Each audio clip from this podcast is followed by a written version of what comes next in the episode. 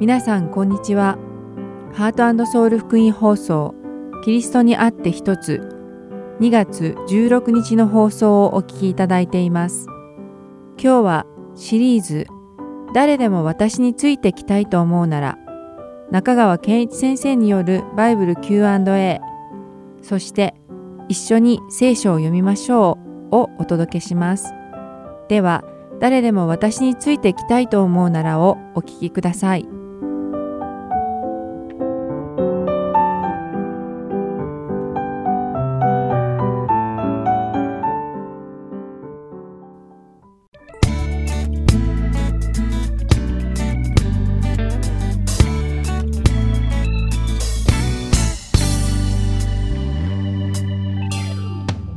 皆さんこんにちは。誰でも私についてきたいと思うならの時間です。お相手は大島正弘です。一緒に御言葉を学んでいきましょう。さて前回はイエス様が言われた賢い人と愚かな人の違いを学びました。皆さんがイエス様の御言葉に聞き従う賢い人であることを願います。さてこの数週間にわたってイエス様に従うということの本当の意味とそれに伴う対価について学んできましたそして今回はその意味と対価について全て理解した上でイエス様に従うことを決断した後に私たちは一体どのように生きていったらよいのかについて学んでいくことにしましょう。では早速始めましょう。さて皆さんは一度はイエス様に従って生きることを決めて頑張ったのに途中で諦めてまた元の自分に戻ってしまうことが可能だと思いますか？この質問の意味は一度救われたのにそれを失ってしまうことがあり得るのか？ということではありません。あくまでもある人が自分の意思でイエス様に従うことを決断した後に頑張って御言葉の通りに生きようとしたけれど途中で従うのを諦めて元の自分に戻ることは可能なのか？という意味です。その答えは聖書を読めばわかります。まずその答えから先に言うとそれはイエスつまり可能なのです。一旦はイエス様に従っていたのに諦めて元の生活に戻ってしまうことは可能なのです。ヨハネの福音書の第6章にそのようになってしまった人々のことが書かれています。ここでイエス様はたった5切れのパンと2匹の魚だけで群衆を満腹にされた奇跡を起こされた後群衆に無理やり連れて行かれ彼らの王にされそうになるのを避けられ湖を渡られました。しかし群衆はイエス様の行かれたところまでついてきたのです。そのような群衆に向かってイエス様は彼らがついてきた理由は5切れのパンと2匹の魚の奇跡の本当の意味を理解したからではなくただ食べて満腹になりたいためだと言われました。そして食べたらなくなってしまう食べ物のためにではなく永遠の命に至る食べ物のために生きなさいと言われたのです。このくだりでイエス様はご自分に従ってきた群衆の動機やイエス様を王にしようとしていた彼らの目的は間違っているのだと教えてくださっているのです。ここでイエス様に従っていた群衆とは自らの意志でイエス様に従おうと決断してそうしていた人たちなのです。またその中には実際に弟子と呼ばれる人たちも含まれていました。イエス様の弟子というと、イエス様の十二弟子だけが頭に浮かびますが、十二弟子以外にもイエス様に従っていた弟子たちがいたのです。そしてイエス様はこのような弟子たちを含むすべての群衆に向かって、イエス様ご自身が天から下ってきた永遠の命を授けることができる、誠の生けるパンであるとおっしゃったのです。またヨハネの福音書の第6章53節ではイエス様の肉を食べまたその血を飲まなければ命を授かることはないと宣言されておられるのです。果たしてイエス様のこの御言葉は一体何を意味しているのでしょうか？イエス様の肉を食べ血を飲まなければならないとはどういう意味なのでしょうか？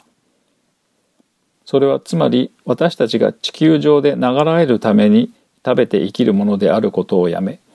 永遠の命のために食べて生きるものとならなければならないという意味なのですそしてその永遠の命のための食べ物こそがイエス・キリストなのです私たちはキリストの肉を食べ、イエス・キリストの血を飲んで生きなければならないのです。それはつまり、心の中にイエス・キリストを宿し、イエス・キリストと共に生きていくということなのです。イエス様に従うことを決断したのであれば、自分のために生きることを諦め、イエス様のために生きることを選ばなくてはなりません。これは簡単なことなのでしょうか。そうするためには、諦めることを知らない自我に打ち勝たねばならず、そう考えるだけでも生優しいことではないことがわかります。しかし、困難だからといって諦めてはいけません。イエス様に従って生きることを諦めるということは、永遠の命を諦めることだからです。また、イエス様がそう言われたのをその場で実際に聞いていたにもかかわらず、それを理解することがとても困難だと感じた人たちがたくさんいました。そして大勢の人々がイエス様に従うことを諦めイエス様のもとから去っていきましたここでヨハネの福音書第6章の60節と66節を読んでみましょう60節にはそこで弟子たちのうちの多くの者がこれを聞いていったこれはひどい言葉だそんなことを誰が聞いておられようか？とあり66節にはこういうわけで弟子たちのうちの多くの者が離れ去って行き、もはやイエスと共に歩かなかった。とあります。イエス様に従いたいと決めて従っていた弟子たちも、イエス様を王にしようと願っていた群衆も、皆イエス様の御言葉を聞いていたのです。彼らは皆イエス様によって食べ、生きる生活についての宣言も聞いていました。しかしこれを聞いた時多くの者がイエス様のもとを離れ去っていきました。誠の命であるイエス様から去っていったのです。そして聖書には彼らはもう二度とイエス様と共に歩くことはなかったと書かれています。私たちも一度はイエス様に従おうと決めたのにイエス様を諦めて主に背を向けることができるのでしょうか残念ながらできるのです。イエス様を諦めイエス様のもとから去ることはできるのです。もし自分のために生きることを捨てられなければ、結局のところ元の自分に戻ってしまうのです。そして永遠の命を捨てて死に至る道に戻ってしまうのです。このようにイエス様のもとを去っていく弟子たちがたくさんいる中で、イエスは残っている弟子たちにこう尋ねられました。ヨハネの福音書の第6章67節を読んでみましょう。そこでイエスは十二弟子に言われた。まさかあなた方も離れたいと思うのではないでしょう。とあります。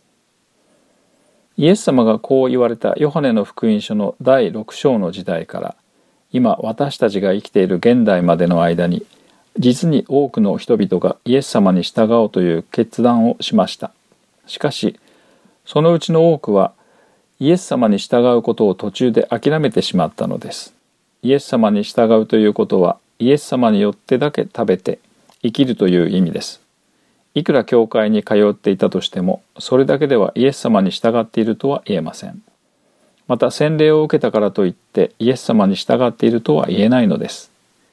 イエス様に従うというのは自分のために生きる自分は死んで自分の中にイエス様が宿っているということなのです。多くの人は自分たちのためではなく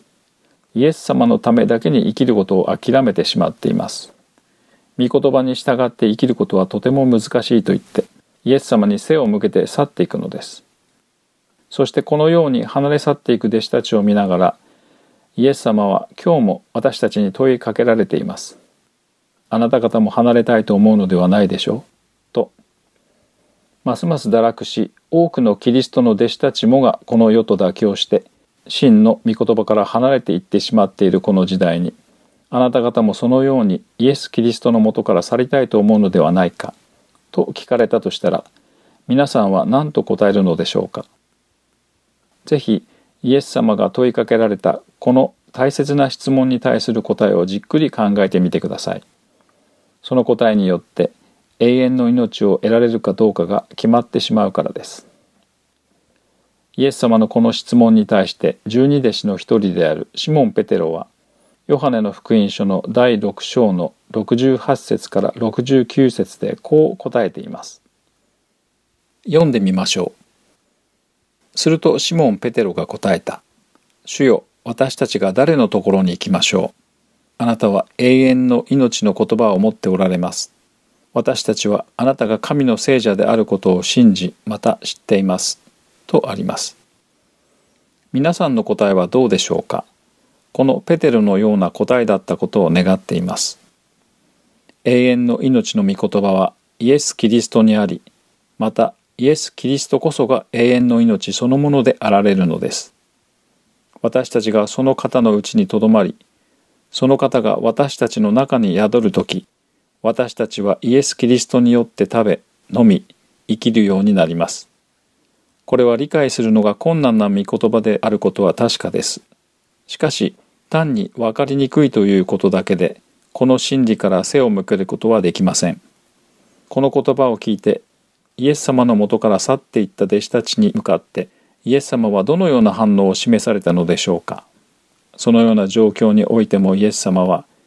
決して彼らが離れていかないように、御言葉の内容を受け入れやすいように変えることはなさいませんでした。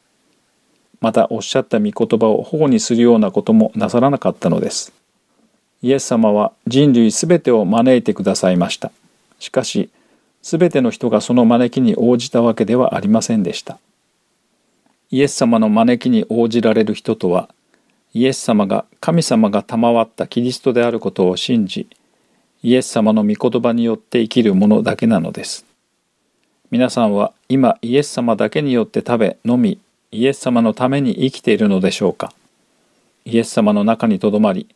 すべてをイエス様に頼って生きているのでしょうか？皆さんがそうであることを願っています。では今回はここまでです。また来週誰でも私についてきたいと思うならでお会いしましょう。お相手は大島正弘でした。さようなら。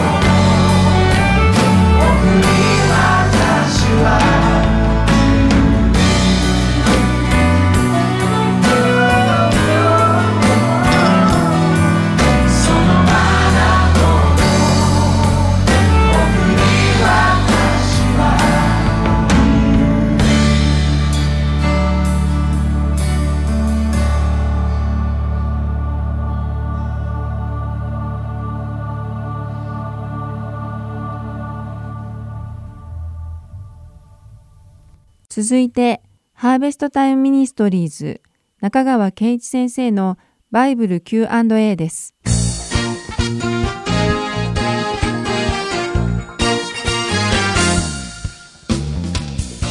はい、今日の質問です。元カトリックの方が最近いわゆるスピリチュアルに関心を持って実際にカウンセリングを受けたりしています。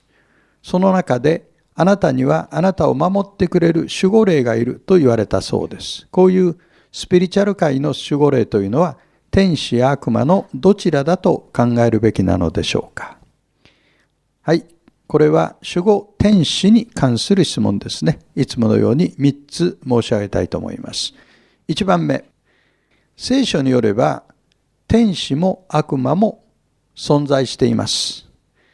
天使はもともと神と人に仕えるために作られました。ところが、天使長が神に反抗して堕落し悪魔となりました。さらに天使の三分の一が悪魔に従って堕落し悪霊となりました。天使一般は信者を守ったり神の啓示を伝えたり導きを与えたりしています。問題は特定の個人を守る働きに任命された守護天使が存在するかどうかです。2番目にマタイの福音書18章10節は守護天使の存在を教えています。マタイ18の10にはこうあります。あなた方はこの小さい者たちを一人でも見下げたりしないように気をつけなさい。誠にあなた方に告げます。彼らの天の御使いたちは天におられる私の父の御顔をいつも見ているからです。ここにこの小さい者たちと出てきますが、これは子供たちのことです。あるいはイエスを信じる者たちを指しているという解釈も可能です。神様は子供たちを愛し、特別な配慮を示しておられます。いずれにしても守護天使の守りは子供たち、あるいは信者に与えられているものであって、すべての人がその守りの下に置かれているわけではありません。3番目に、スピリチュアル界の守護霊は、聖書が言う守護天使ではありません。では、何でしょうか？二つの可能性が考えられます。第一の可能性は、それは守護霊という言葉があるだけで実体がない場合が考えられます。証明も否定もできないわけですから、主観的な判断が入り込む余地が大いにあります。まあ別な言い方をすると、これは言いたい放題だということです。しかしもう一つの可能性は、守護霊に実体がある場合ですが、その場合は、それは悪霊です。聖書的には、死者の魂が守護霊になるということはありません。悪霊の最大の武器は実は欺きなんです。悪霊は光の天使に変装し、守護霊の存在を信じる者たちを束縛の中に置くことができます。今日の結論としては、イエス・キリストを信じる者には、スピリチュアル界からの助言を受ける必要はないということです。スピリチュアル界の守護霊は、聖書が言う守護天使ではありません。次の質問です。私利私欲のためや相手を貶めるような悪い嘘もありますが、身の危険から守ったり、安心や陽気さをもたらしたりする良い嘘もあると思います。善意から来る嘘も罪ですか？はい、お答えします。これは人によって回答が分かれる質問ですね。え、そこで私がどう思ってるかお答えしたいと思います。いつものように3つ申し上げます。一番目に、聖書は偽りを言うことを禁じています。えー、コロサイ人への手紙3章9節から10節にはこうあります。互いに偽りを言ってはいけません。あなた方は古い人をその行いと一緒に脱ぎ捨てて新しい人を来たのです。偽りの言葉っていうのは、内にある罪の性質が外に出たものです。したがって、霊的生まれ変わりを経験したクリスチャンが、偽りの言葉を口にするのは不自然であり、あってはならないことなのです。これが大原則です。しかし2番目に、聖書には偽りの言葉が叱責を受けていない例がいくつかあります。一つは、出エジプト記一章に登場する二人のヘブル人の助産婦です。彼女たちは誕生した幼子が男の子なら殺せとパロから命令されましたけれども、男の子を生かしておきました。そして、パロには何と言ったのか。こう言ってます。ヘブル人の女はエジプト人の女と違って活力があるので、助産婦が行く前に産んでしまうのです。もう一つ思い出すのは、吉明二章に登場するラハブというエリコの友情です。彼女はエリコを偵察に来た二人のイスラエル人のスパイをかくまう際に偽りの報告をしました。でこの二つの事例に共通していることがあります。一つは共に、これは命に関わる事例です。二つ目、共に地上の支配者に従うか、神の御心に従うかの選択を迫られた例です。ですから、常に虚偽は悪だということにはならないということです。3番目に、偽りの言葉と人間関係を円滑にするための言葉を区別しておきましょう。聖書は偽りの言葉を厳しく戒めていますが、人の心を引き上げる言葉まで否定しているわけではありません。パウロは、コロサイ人への手紙4章6節でこう語っています。あなた方の言葉がいつも親切で塩味の効いたものであるようにしなさい。そうすれば一人一人に対する答え方がわかります。はい。塩味の効いた言葉っていうのは聞く人を励ます言葉のことでしょう。それは明らかに嘘だとわかる言葉ではなく、例えばウィットに富んだ言葉、慰めに満ちた言葉、相手の必要に応えることがですね。愛の動機で語るなら一人一人に対する答え方が分かりますとパウロは言うのです。神様からの知恵が与えられますよ。うにではまた次の Q&A でお目にかかりましょう。ありがとうございました。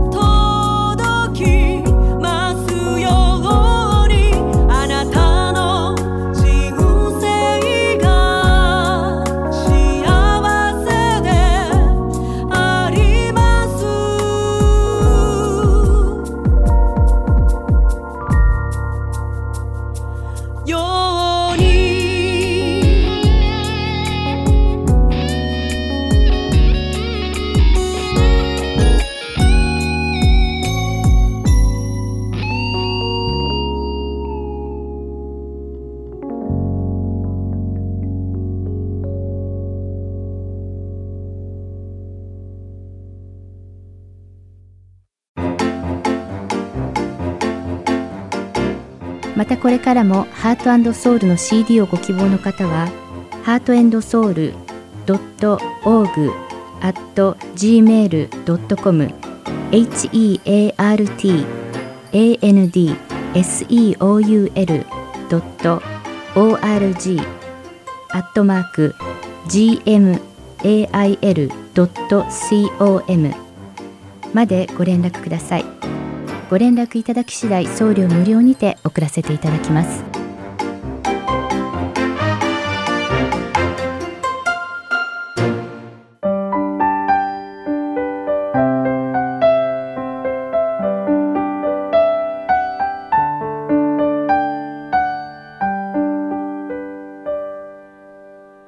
次は一緒に聖書を読みましょうお聞きください。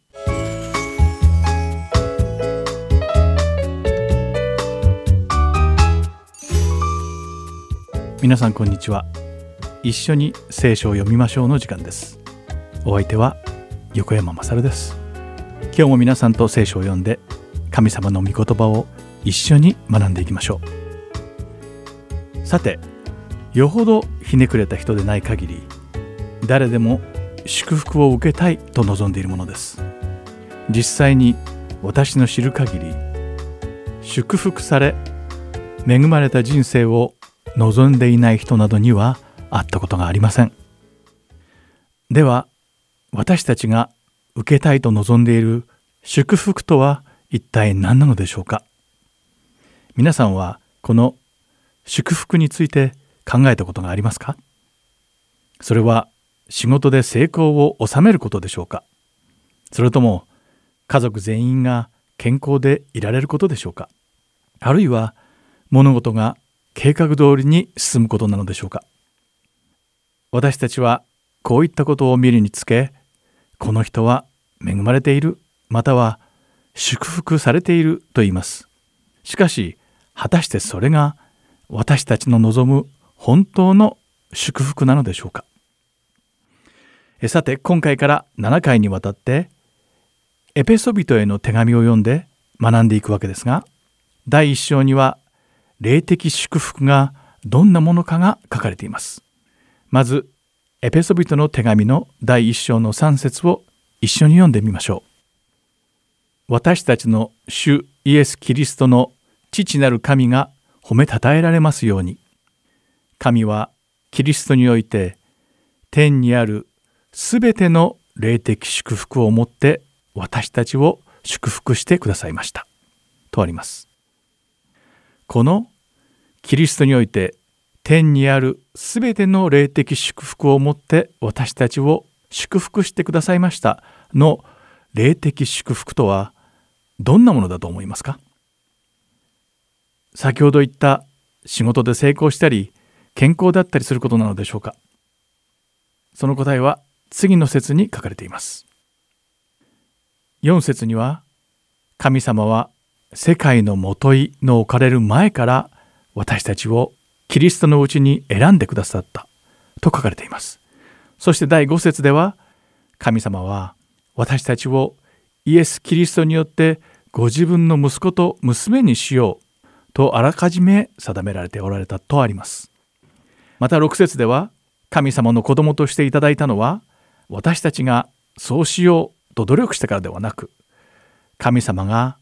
身胸と御心のままに無償で与えてくださったものであると書かれています。さらに7節では私たちはイエス・キリストの血の贖いによって許されているとあります。エペソビトへの手紙には最初から最後まで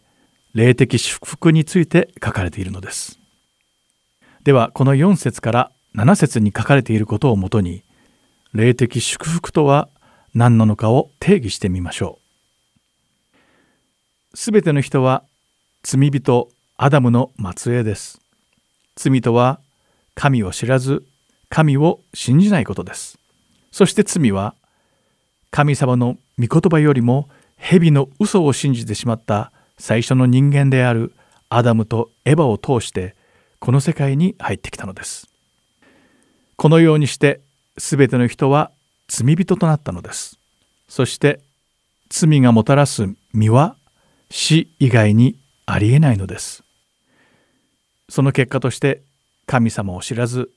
神様を信じなかった全ての人間は例外なく死という罰を受けなくてはなりませんでした。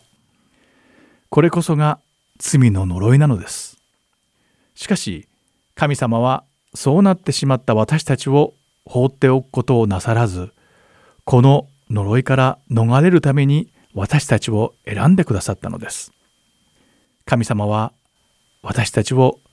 祝福してくださったのです。神の子であられるイエス・キリストは人の子としてこの世に下られ私たちに神様の息子と娘になる道を開いてくださいましたここで繰り返して言いますがこの祝福とはどんなに一生懸命それを得ようと頑張って働いても得られるものではなく神様から無償でいただいた贈り物なのです。神の子であられるイエス様が私たちの代わりに十字架にかけられ死んで私たちの罪をあがなってくださったのです。そして義であられる神様は私たちのすべての罪を許してくださったのです。これこそが霊的祝福なのです。こういった理由で大きな恵みと栄光を示してくださる神様を永久に賛美し続けることができるのです。神様から私たちがいただいている祝福とはこの世のどのような成功や功績とも全く関係がないのです。ある日一瞬で消えてなくなってしまうこの世の全てを手に入れたとしても神様のおられる天国における永遠の命を失ってしまったとしたらそれが一体何の役に立つのでしょうか？あなたは一時的な喜びと永遠の命を交換できますか？もしそうするのであればそれはとても愚かな決断でしょう。私たちは霊的祝福を受けた民なのです。エペソビトの手紙の第1章の16節から19節で使徒パウロはエペソの人々が霊的祝福について完全な理解ができるように彼らのために祈っています。では祈りましょう。パウロの祈りと同じようにこのプログラムを聞いている皆さんと私の心の目がはっきりと見えるように開いて神の飯によって与えられる望みがどのようなものかそしてイエス様を通して私たちが受け継ぐものがどんなに栄光に富んだものであるのかまた神の全能の働きによって私たち信じる者に働く神の優れた力がどのように偉大なものであるのかを知ることができるようにしてください。主イエス・キリストの皆において祈ります。アーメン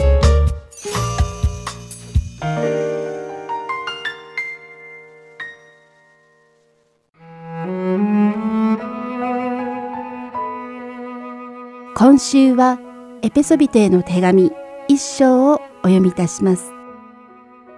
神の御心によるキリストイエスの使徒パウロからキリストイエスにある忠実なエペソの生徒たちへ。私たちの父なる神と主イエス・キリストから恵みと平安があなた方の上にありますように。私たちの主イエス・キリストの父なる神が褒めたたえられますように。神はキリストにあって天にあるすべての霊的祝福をもって私たちを祝福してくださいました。すなわち神は私たちを世界のもといの置かれる前から彼にあって選び、見前で清く傷のないものにしようとされました。神は身胸と御心のままに私たちをイエス・キリストによってご自分の子にしようと愛を持ってあらかじめ定めておられました。それは神がその愛する方にあって私たちに与えてくださった恵みの栄光が褒めたたえられるためです。この方にあって私たちはその血による贖い、罪の許しを受けています。これは神の豊かな恵みによることです。この恵みを神は私たちの上に溢れさせ、あらゆる知恵と白深さをもって、御心の奥義を私たちに知らせてくださいました。それはこの方にあって神があらかじめお立てになった身旨によることであり、時がついに満ちて実現します。一切のものがキリストにあって、天にあるもの、地にあるものがこの方にあって一つに集められるのです。この方にあって私たちは御国を受け継ぐものともなりました。御心によりご計画のままを皆行う方の目的に従って私たちはあらかじめこのように定められていたのです。それは前からキリストに望みを置いていた私たちが神の栄光を褒めたたえるためです。この方にあってあなた方もまた真理の言葉、あなた方の救いの福音を聞き、またそれを信じたことにより、約束の精霊をもって勝因をされました。精霊は私たちが御国を受け継ぐことの保証です。これは神の民の贖いのためであり、神の栄光が褒めたたえられるためです。こういうわけで私は主イエスに対するあなた方の信仰とすべての生徒に対する愛とを聞いてあなた方のために絶えず感謝を捧げあなた方のことを覚えて祈っています。どうか私たちの主イエス・キリストの神すなわち栄光の父が神を知るための知恵と啓示の御霊をあなた方に与えてくださいますように。また、あなた方の心の目がはっきり見えるようになって、神の飯によって与えられる望みがどのようなものか、生徒の受け継ぐものがどのように栄光に富んだものか、また、神の全能の力の働きによって私たち信じる者に働く神の優れた力がどのように偉大なものであるかをあなた方が知ることができますように。神はその全能の力をキリストのうちに働かせて、キリストを死者の中から蘇らせ、天井においてご自分の右の座につかせて、すべての支配、権威、権力、主権の上に、また今の世ばかりでなく、次に来る世においても唱えられるすべての名の上に高く置かれました。また神は一切のものをキリストの足の下に従わせ、一切のものの上に立つ頭であるキリストを教会にお与えになりました。教会はキリストの体であり、一切のものを一切のものによって満たす方の満ちておられるところです。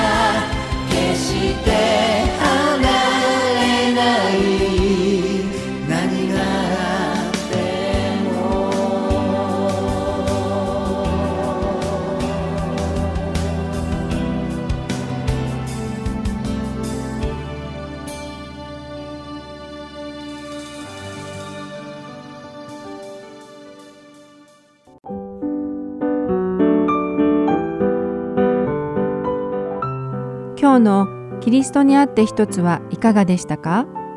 最後までお付き合いくださりありがとうございました。また来週お会いしましょう。